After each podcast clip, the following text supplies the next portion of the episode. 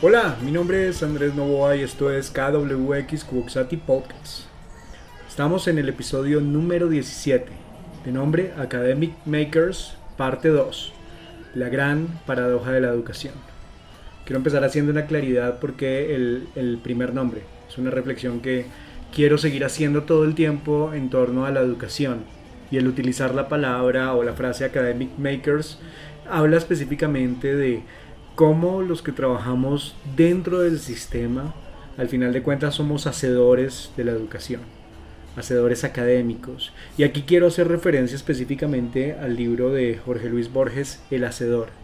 Específicamente cómo nosotros componemos, entendemos los contextos y trabajamos en pro de la transformación, de la crítica, del pensamiento crítico, en particular de la creatividad y no la educación entendida como normalmente se comprende, que termina siendo una guardería para los niños o que termina siendo eh, una institución que coarta la creatividad.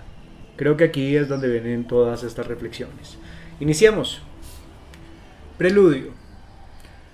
Reflexionar en estos momentos acerca de, de, la educación solo me permite ver esa gran paradoja que se esconde detrás de esta institución social, que se rehúsa a cambiar, a pesar de estar estructurada con bases que vienen del siglo pasado, que a mi juicio es algo absurdo. Las sociedades han cambiado, las tecnologías por supuesto han cambiado, han acelerado nuestra percepción de vida, el acceso a la información es mayor y la poca pedagogía de redes que hay hace que el universo de conocimiento sea infinito, pero que los intereses estén mediados por dos conceptos que a mi juicio eh, están radicalmente estructurados en estas sociedades, que son el entretenimiento y el consumo. No estoy satanizando ninguno de los dos, por supuesto, pero sí creo que en una época como la que estamos viviendo, eh, la educación debería tener la capacidad de convertirse en un eje transformador y generador de diálogo y de debate. Así, tal como lo veo, la educación, vista como una institución social, está hecha para coartar la creatividad y el pensamiento crítico. Es estática y busca personas sin la capacidad de pensar el mundo. Quiero ser claro en esto, no es en todos los casos, por supuesto, siempre hay profesores maravillosos con los que uno se encuentra que aman la naturaleza de la enseñanza como una oportunidad para la proposición, la reflexión, el diálogo y la construcción del conocimiento colectivo. Y lo mismo, uno se encuentra con estudiantes que asumen el reto de pensar y pensarse en un mundo que es bastante complicado. Pero si lo miramos ya en detalle, al final de cuentas, la educación en todos sus niveles es frustrante. En los primeros años es una guardería, los padres mandan a los hijos porque necesitan tenerlos en un lugar mientras van a trabajar y a producir, porque este mundo exige producir, ¿no? Este sistema. El colegio es, el, no sé, es como, como el ritual de la uniformidad. Es como, como el altar de la uniformidad. Todos deben ser así, no deben pensar por fuera de estos límites, no deben hacer las cosas.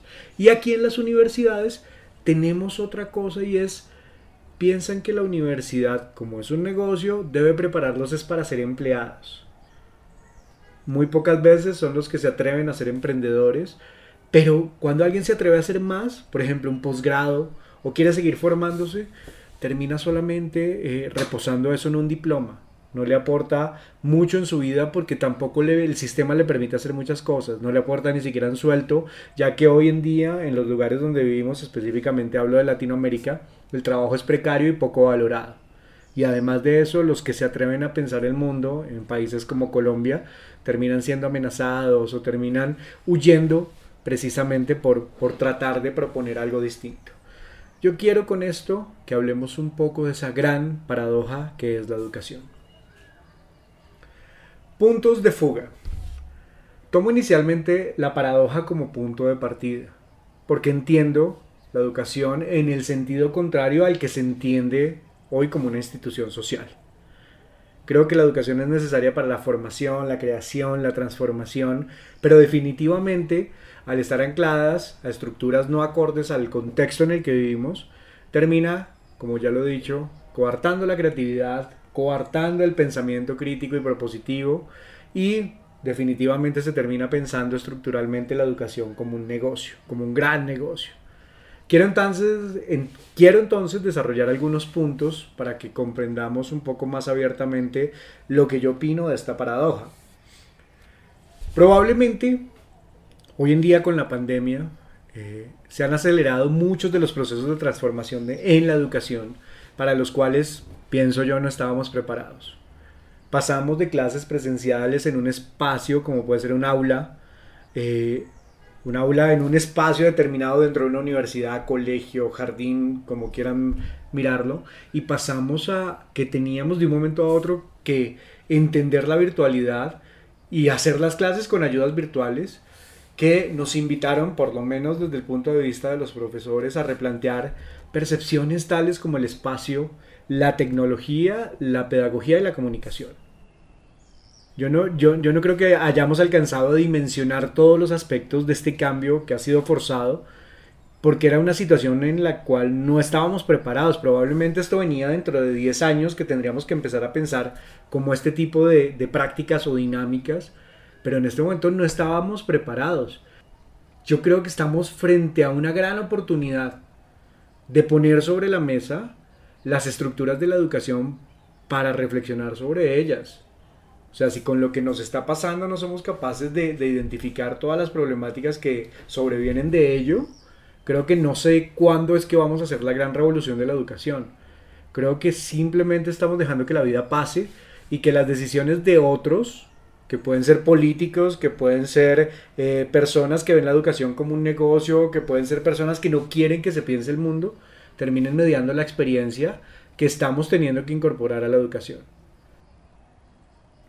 En este mundo, que hay tantos tiempos fragmentados, que se le da valor a, a ciertas cosas como el tema de la productividad, los profesores tienen que ser productivos, tienen que estar frente a un escritorio, tienen que tener un pago mínimo por el número de horas nalga que se hacen en una institución. Creo que aquí es donde, donde nos vemos enfrentados a que hoy en día con la situación que tenemos de la virtualidad, tenemos que trasladar nuestros espacios de trabajo a nuestras casas, generar ambientes distintos y abrir espacios que antes eran privados, propios, a una grabación, a una cámara y tratar de compartirlos con los demás. Nadie ha pensado en esto directamente y es cómo nos ha afectado también en términos de la privacidad, ¿no? La preparación para este cambio, para esta transformación, fue nula. Ninguna institución se puso en la tarea de decirnos, venga, hay que hacer esto, tenemos estas plataformas, ubiquémonos, hagamos una transición. Simplemente nos dejaron como a la idea de, de, de pensar cómo nosotros con una plataforma que ya existe, eh, dictamos las clases y ni siquiera nos dan la posibilidad de pensar si la clase virtual es exactamente lo mismo que una presencial. Yo creo que no. Yo creo que también la misma disposición de los estudiantes cambia. La mediación de la tecnología es diferente. Y al final de cuentas, las competencias que debe tener cada profesor para enfrentar esto son complejas, porque yo, yo lo veo más como una dinámica comunicacional, digamos lo que la virtualidad nos presenta es otro escenario totalmente distinto.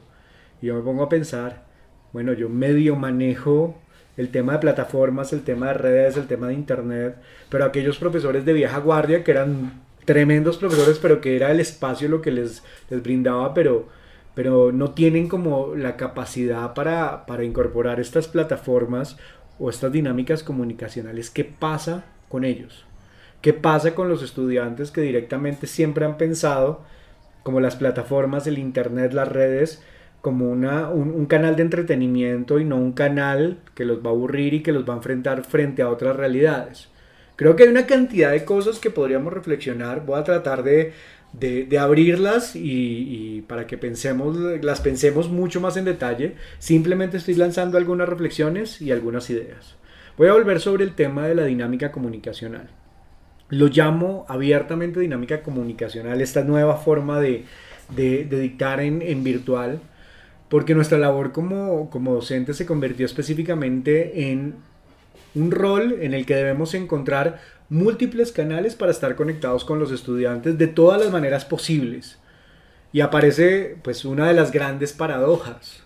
Las instituciones no tienen un control sobre los tiempos, ya que el trabajo en casa eh, piden medirlo, pero no lo podemos medir por los mismos resultados que se medían cuando estábamos en una oficina cuando estábamos en un espacio físico. Y ya en casa, a los docentes específicamente se nos multiplicó el trabajo de maneras inimaginables. Tuvimos que hacer capacitaciones por nuestro lado, nos empezaron a llegar formatos de todo tipo, nos tocó empezar a llenar cosas en nuevas plataformas, nos tocó volver a preparar toda nuestra clase, nuestras presentaciones, nuestros contenidos, porque no es lo mismo definitivamente. Y eh, terminó siendo para algunos profesores, eso sí, alguna oportunidad de entender el tiempo de la pandemia como el tiempo de las nuevas pedagogías y la conexión, y para otros se convirtió en un martirio profesores que todavía piensan que dictar clases en una pantalla es lo mismo que dictarlas en un salón y que no dinamizaron la experiencia en el aula virtual. Tampoco tenían cómo, y quiero ser claro en esto, ya que no existió ninguna capacitación ni interés en hacerlo y que tampoco había la disposición para y el tiempo para poder ponerse a pensar otra dinámica totalmente distinta. Y yo creo que, que aquí es donde se empiezan a encontrar las típicas frases que uno se encuentra con colegas la mayoría de tiempo tales como es que los estudiantes no participan, es que me siento hablándole un muro, es que no prenden la cámara, y es que, y es que, y es que. Y es que nadie pensó que en un mundo mediado por las redes, el internet, el entretenimiento y la conexión, son los estudiantes quienes llevan la delantera. Ellos ya tienen el manejo de eso y a los profesores nos tocó incorporar una cantidad de cosas que muchos manejaban, pero muchos no. No le podemos pedir a un profesor de la vieja escuela que sea experto en redes. Yo creo que no no que sea experto en entretenimiento, que, maneje al 100% las plataformas. Yo quiero que seamos francos. Así, algunos de nosotros creamos que estamos jóvenes y que eh, sabemos manejar redes y que sabemos manejar plataformas y que incorporamos eh, formas o experiencias pedagógicas a nuestras clases. Yo creo que no manejamos ni el 10% del universo de la conexión y la virtualidad. Y así, eh, Igual las instituciones nos exigieron seguir. Nos exigieron seguir a veces sin preguntar como fuera. Pusieron sobre nuestros hombros una cantidad de responsabilidades, temas como la deserción, temas como la falta de interés de los estudiantes. Eh, y empezaron a mirar cómo, cómo nos ponían un máximo de responsabilidades sin medir el impacto en nuestra vida cotidiana. Yo creo que el tema de los profesores es bastante fuerte, una sobrecarga en el trabajo, estrés, laboral, ansiedad, poco tiempo libre. Eh, y además nos pusieron también otra cosa en la cabeza y es el tema de, eh, no sé, la política del miedo. Siempre tenemos que estar pensando que el trabajo se puede acabar en cualquier momento porque como hay crisis, porque como no hay estudiantes, porque como no estamos haciendo todo lo posible por mantenerlos dentro de la universidad pagando eh, una matrícula, yo creo que aquí tiene el tema y es que cuando un estudiante realmente ve que su institución le está sirviendo para algo, le está permitiendo eh, reflexionar sobre el mundo, sobre las cosas que pasan en su cotidianidad y no simplemente educar como un negocio para que ellos sean empleados o para que ganen plata, cambiaría totalmente la percepción de todo, ¿no? Eh, ahora voy a utilizar una frase que, que, que dice un amigo constantemente, ahora la figura del profesor pasó a ser de todero y de ratero. La explico. Eh, hacemos de todo en cada rato que tenemos libre. Nos toca diversificarnos de todas las maneras posibles. Exceso de informes para tratar de justificar nuestro trabajo, reunionitis agudas, reuniones que en muchas oportunidades podrían ser un correo, clases sincrónicas, clases asincrónicas, tutorías, investigación, eh, una que otra sobrecarga que nunca está planeada, pero que nos incorporan, documentos que toca llenar, informes que toca llenar. A fin de cuentas, estamos en casa y, y, pues ese, ese tema de que se piensa que uno no está trabajando porque está en casa y que nos deben mandar y mandar y mandar sin pensar lo que está pasando, ¿no? Yo creo que es el viejo mito de la productividad. Ese que, que, que se mide como en datos y en cifras tengo que demostrarlo con datos y cifras que estoy trabajando. Y en el tema de la docencia o en el tema de la academia, muchas de las cosas que hacemos no se pueden medir. No sé si sean cualitativas o si sean más espirituales o si sean más, más de otro corte. Yo creo que, que, hay muchas cosas que, que no pasan por una cifra en particular. Por ejemplo, entrar a clase y entender cuáles son las sensaciones de los estudiantes Me pasó mucho eh, eh, cuando fue el paro nacional, donde tuve que parar mis clases y decirles a los estudiantes, venga, cuénteme qué está pasando por su cabeza, por su mente, por su corazón, y muchos expresaban como, como esa idea de, de, de no quiero estudiar porque no sé qué vaya a pasar conmigo mañana, el tema de las pocas oportunidades que hay. Debemos saber qué pasa por su cabeza, debemos escucharlos, debemos generar conexiones con ellos, debemos conversar, dialogar, pero además de eso también tenemos que dejar tiempo para preparar nuestras clases, para comprender las dinámicas comunicacionales, es decir, cuál es la mejor forma de contar lo que tenemos que contar y lo que tenemos que reflexionar en estas plataformas, redes y, estructuras o prácticas comunicacionales que tenemos.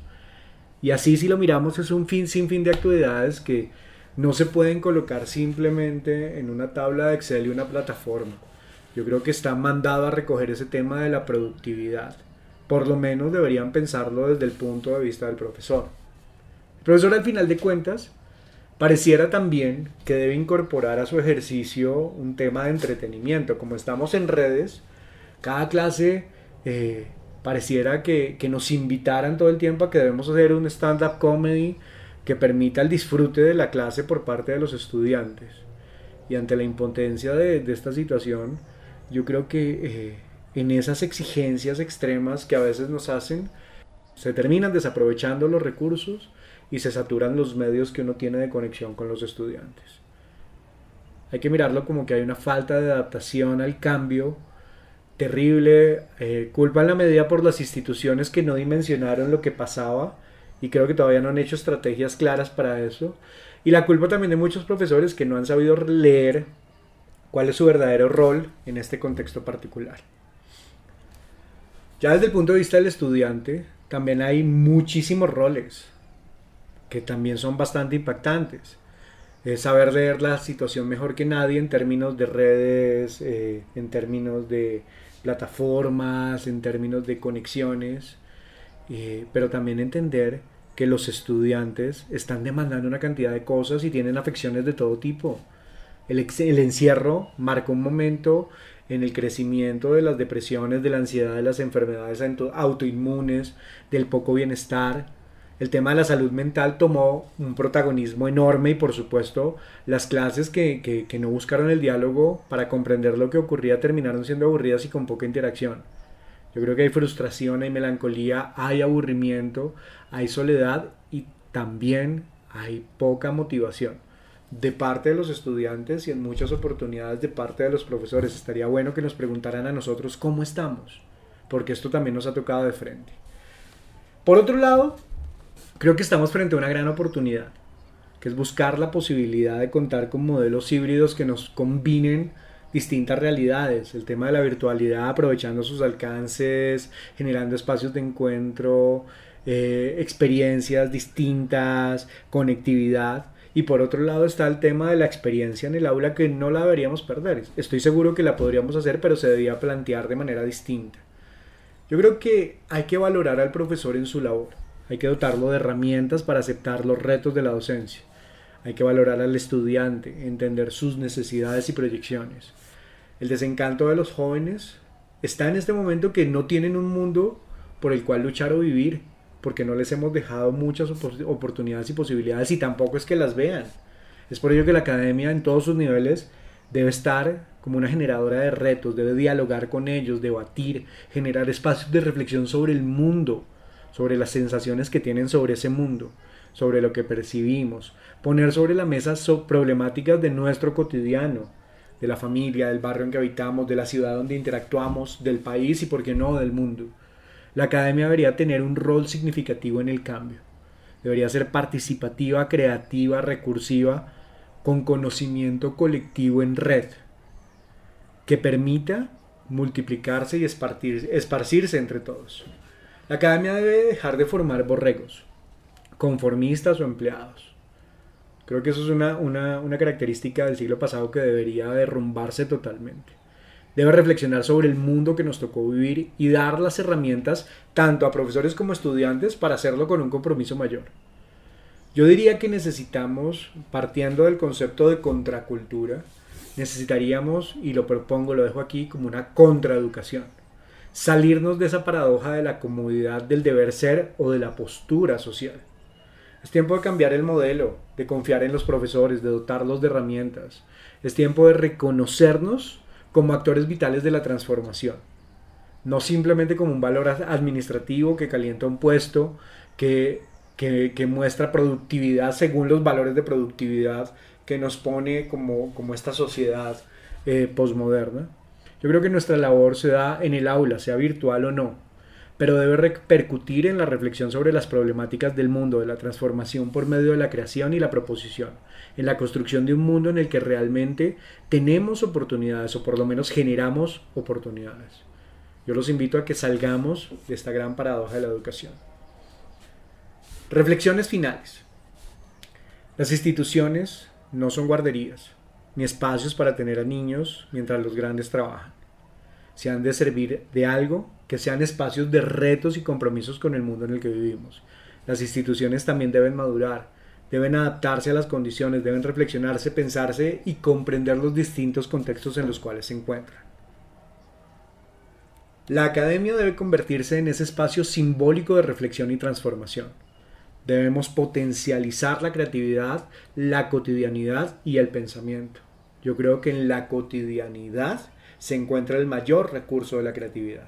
Hay que dejar a un lado los estereotipos de lo que limita y prohíbe y más bien dar posibilidades para acceder a mejores espacios de interacción, diálogo y debate. Estamos frente a un momento único que no deberíamos dejar pasar. Hay que reestructurar las bases de la educación, comprender que en estos tiempos las variables han cambiado, lo mismo que los conceptos, y que nuestro rol es totalmente significativo para el cambio seamos profesores, seamos estudiantes o hagamos parte de una comunidad académica siendo administrativos. La transformación está acá. Creo que la paradoja de la educación debe pasar a ser la oportunidad de construcción de conocimiento colectivo y en red. El diálogo y el debate deben fortalecerse y deben compartirse para que aprendamos todos de manera colectiva. No debemos volver la educación algo envidioso de unos pocos. Debe compartirse en red. Hay que aprovechar eso. Hay que aprovechar los recursos que tenemos. La interacción debería basarse en la conexión, en las sensaciones, como pilar de la transformación. Probablemente es un cambio que se dará en el tiempo, si existe voluntad y si existen recursos. ¿Será que las instituciones estarán dispuestas a generar esta transformación? Estaría bueno planteárselas. Probablemente es momento de reflexionar sobre la educación en términos generales. ¿Educar para qué? ¿Cuál será el rol de la educación en el mundo? ¿La academia estará generando los espacios de reflexión y transformación necesarios? ¿Es la educación la destinada a ejercer un papel trascendental en el mundo? Hay que salirnos de la paradoja de la institución social de la educación para reencontrar la educación como eje y pilar de las sociedades y no solo como un negocio. Es tiempo de hablar de las cosas que pueden ser incómodas para muchos, pero necesarias para poner sobre la mesa el papel de la educación en la sociedad y los roles e impactos que cada uno debería tener en esta sociedad. Estas son algunas de las reflexiones que he hecho en torno a la educación, hay millones más, solo quería compartir estas por ahora. Con esto acabamos el episodio de KWX Cuboxati Podcast. Cuéntenme qué opinan de estas ideas, compartan si son profesores o estudiantes sus experiencias de clase o simplemente charlemos. Les dejo abierto el espacio. El diálogo está abierto. Síganme en Camaleón Enojado en Instagram, en arroba Andrés Novo en Facebook. Escríbanme a través de la plataforma de PopNation o escríbanme a través de camaleonenojado arroba gmail.com. Nos encontramos pronto. Buena energía para todos.